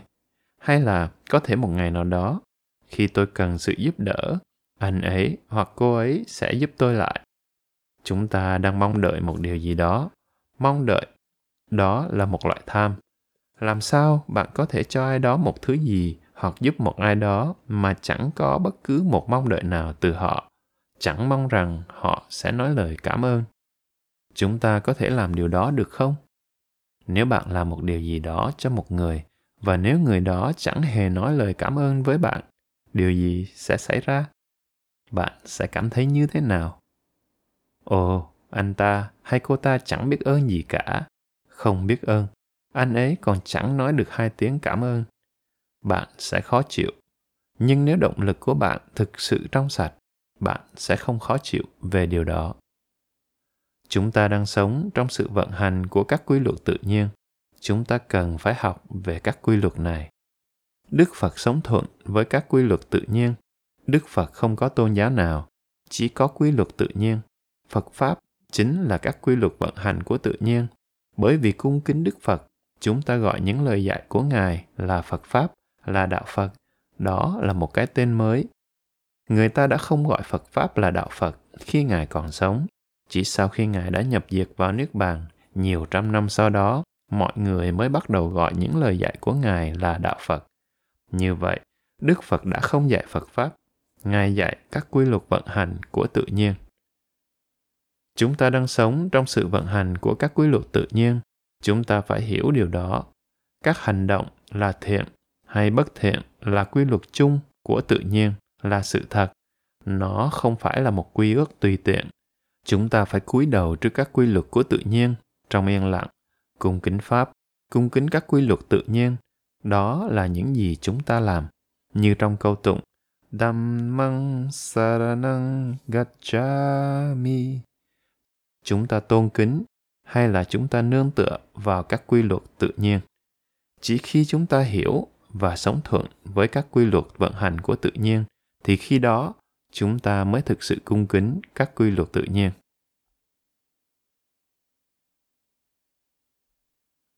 Tuân theo vị quan tòa ở bên trong mình.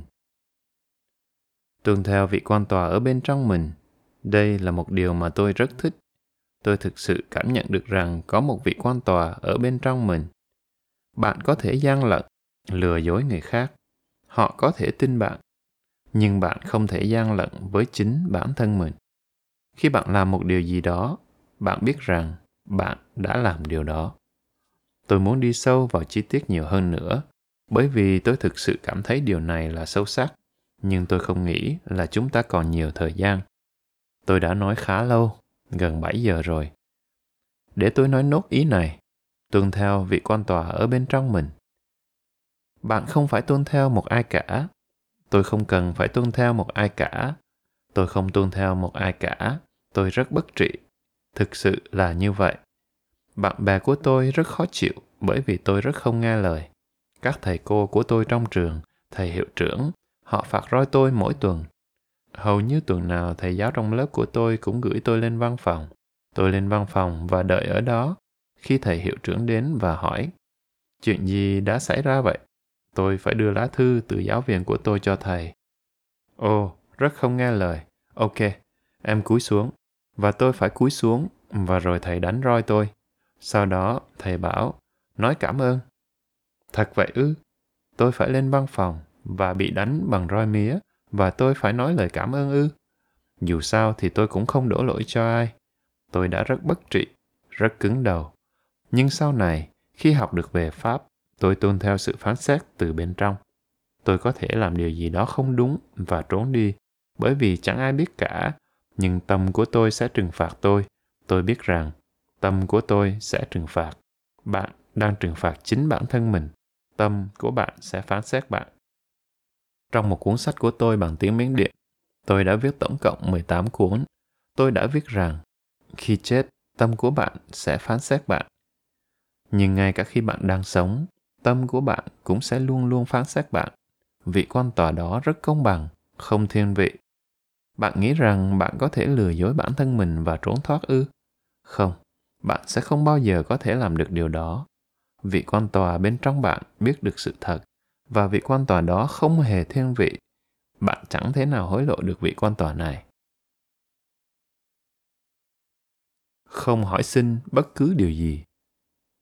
Một điều nữa là không hỏi xin bất cứ thứ gì. Điều này cũng rất quan trọng đối với tôi. Tôi không biết chính xác, nhưng như tôi có thể nhớ được là kể từ khoảng năm 10 hay 12 tuổi, tôi dừng việc xin bất cứ thứ gì từ bất cứ ai, bao gồm cả cha mẹ của tôi. Khi họ cho tôi tiền, tôi nhận, nhưng tôi đã không bao giờ hỏi xin bất cứ một điều gì, bởi vì việc hỏi xin một thứ gì đó sẽ làm tổn thương sự kiêu hãnh của tôi, chắc chắn là như vậy và các bạn cũng đã biết là tôi có một lòng kiêu hãnh rất lớn. Tôi có nhiều bạn bè và tôi biết ơn họ rất nhiều, nhưng tôi đã không bao giờ hỏi xin bất cứ một thứ gì của bất cứ ai cho đến ngay cả bây giờ. Không hỏi xin bất cứ điều gì không chỉ có một ý nghĩa như vậy thôi. Khi tôi làm một việc tốt nào đó, tôi làm chỉ đơn thuần là bởi vì tôi thích làm điều đó. Ngay cả nếu tôi không có được bất cứ kết quả nào, bất cứ lợi ích nào từ hành động đó, tôi sẽ vẫn cứ làm, bởi vì đó là một việc tốt để làm. Hầu hết chúng ta đều mong muốn kết quả mà không hướng về tiến trình. Chúng ta không thích tiến trình, chúng ta chỉ mong muốn kết quả. Hãy làm những gì mà bạn biết rằng đó là việc tốt để làm. Không hỏi xin bất cứ điều gì còn có ý nghĩa khi chúng ta cúng dường đến chư tăng. Tất nhiên là chúng ta biết rằng cúng dường sẽ mang đến cho chúng ta các quả tốt và rồi chúng ta rất mong muốn kết quả nhưng chúng ta có thể huấn luyện bản thân mình để cho đi một thứ gì đó. Chỉ bởi vì đó là việc tốt cần làm. Chỉ bởi vì chúng ta biết rằng những gì chúng ta đang làm giúp được con người kia. Nó giúp cho con người kia được hạnh phúc hơn, được dễ dàng hơn. Không sợ hãi bất cứ điều gì. Đây là một điều nữa mà tôi rất thích. Tôi không muốn sống với sự sợ hãi. Hãy làm tròn bổn phận của mình và không tìm kiếm phần thưởng. Nếu bạn có thái độ như vậy bạn có thể cảm nhận được bạn tự do đến nhường nào. Nhưng bạn biết về quy luật của tự nhiên. Do đó, nếu bạn làm với một trái tim trong sạch, với một cái tâm trong sạch, điều đó sẽ mang đến cho bạn các kết quả phù hợp, cho dù bạn chẳng mong cầu bất cứ điều gì. Ít ra thì tôi cũng mong cầu một điều. Tôi mong cầu sự tự do trong bất cứ điều gì tôi làm. Nhưng không có gì thêm nữa, không mong cầu gì khác nữa bạn có câu hỏi nào không?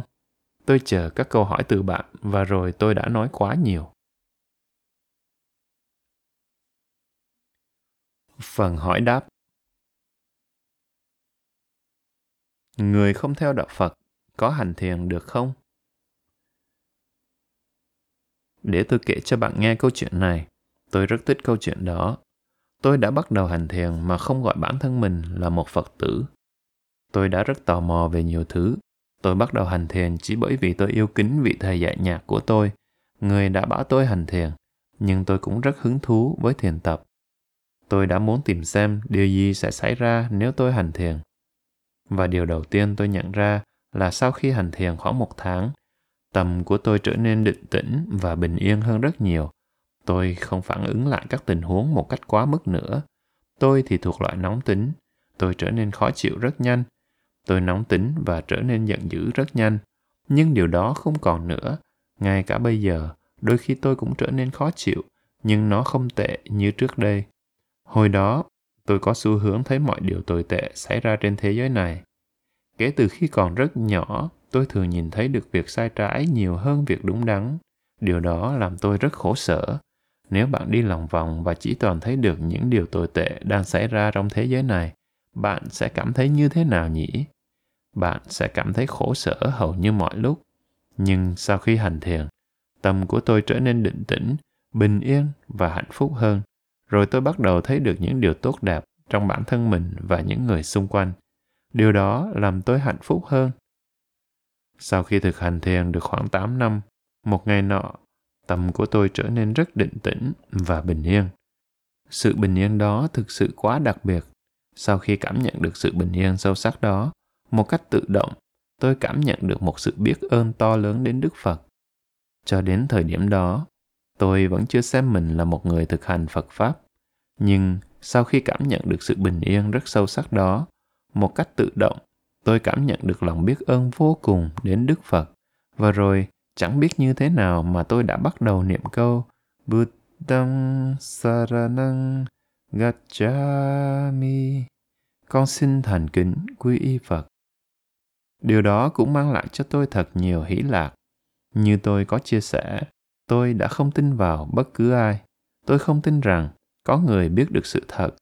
Mặc dù họ có thể có ý định tốt và dạy chúng ta nhiều thứ. Những gì họ dạy có thể đúng, cũng có thể sai, chẳng ai biết được. Hoặc nó có thể đúng một phần hoặc sai một phần. Tôi có một bản tính rất hoài nghi.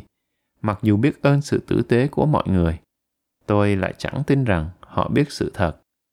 Sau khi hành thiền, tôi có được cảm nhận bình yên rất sâu sắc đó.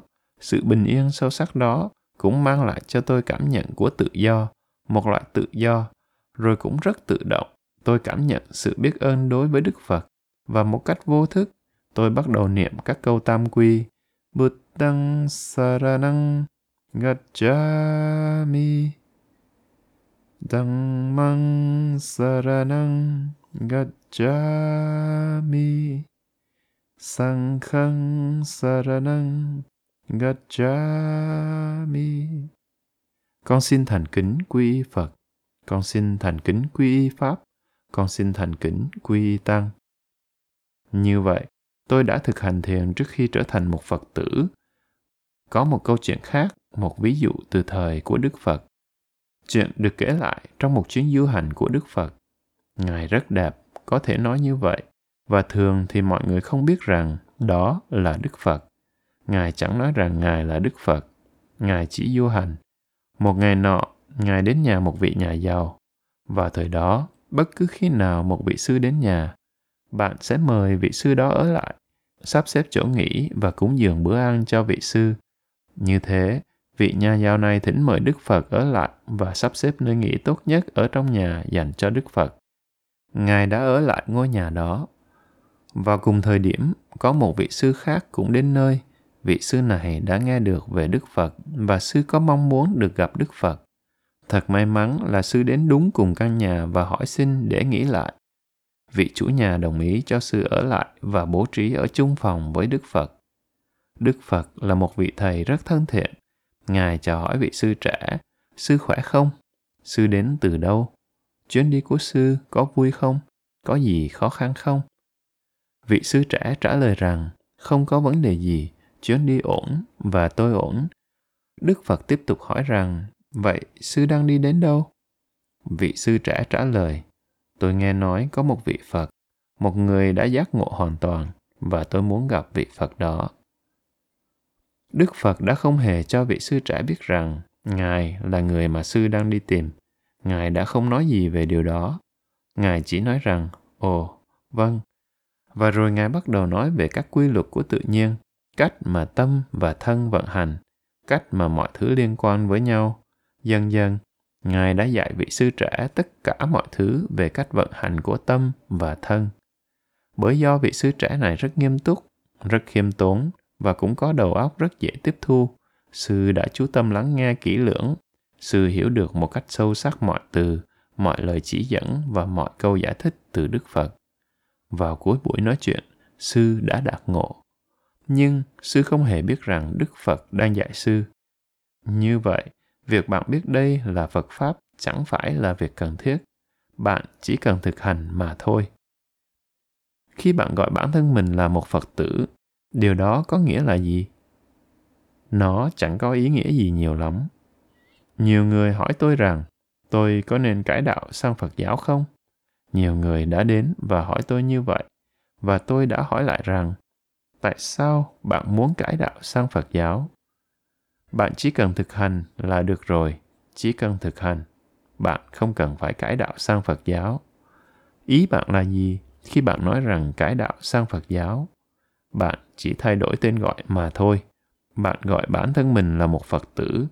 Nhưng chỉ với việc tự gọi bản thân mình là một phật tử thì chẳng thay đổi bất cứ điều gì cả.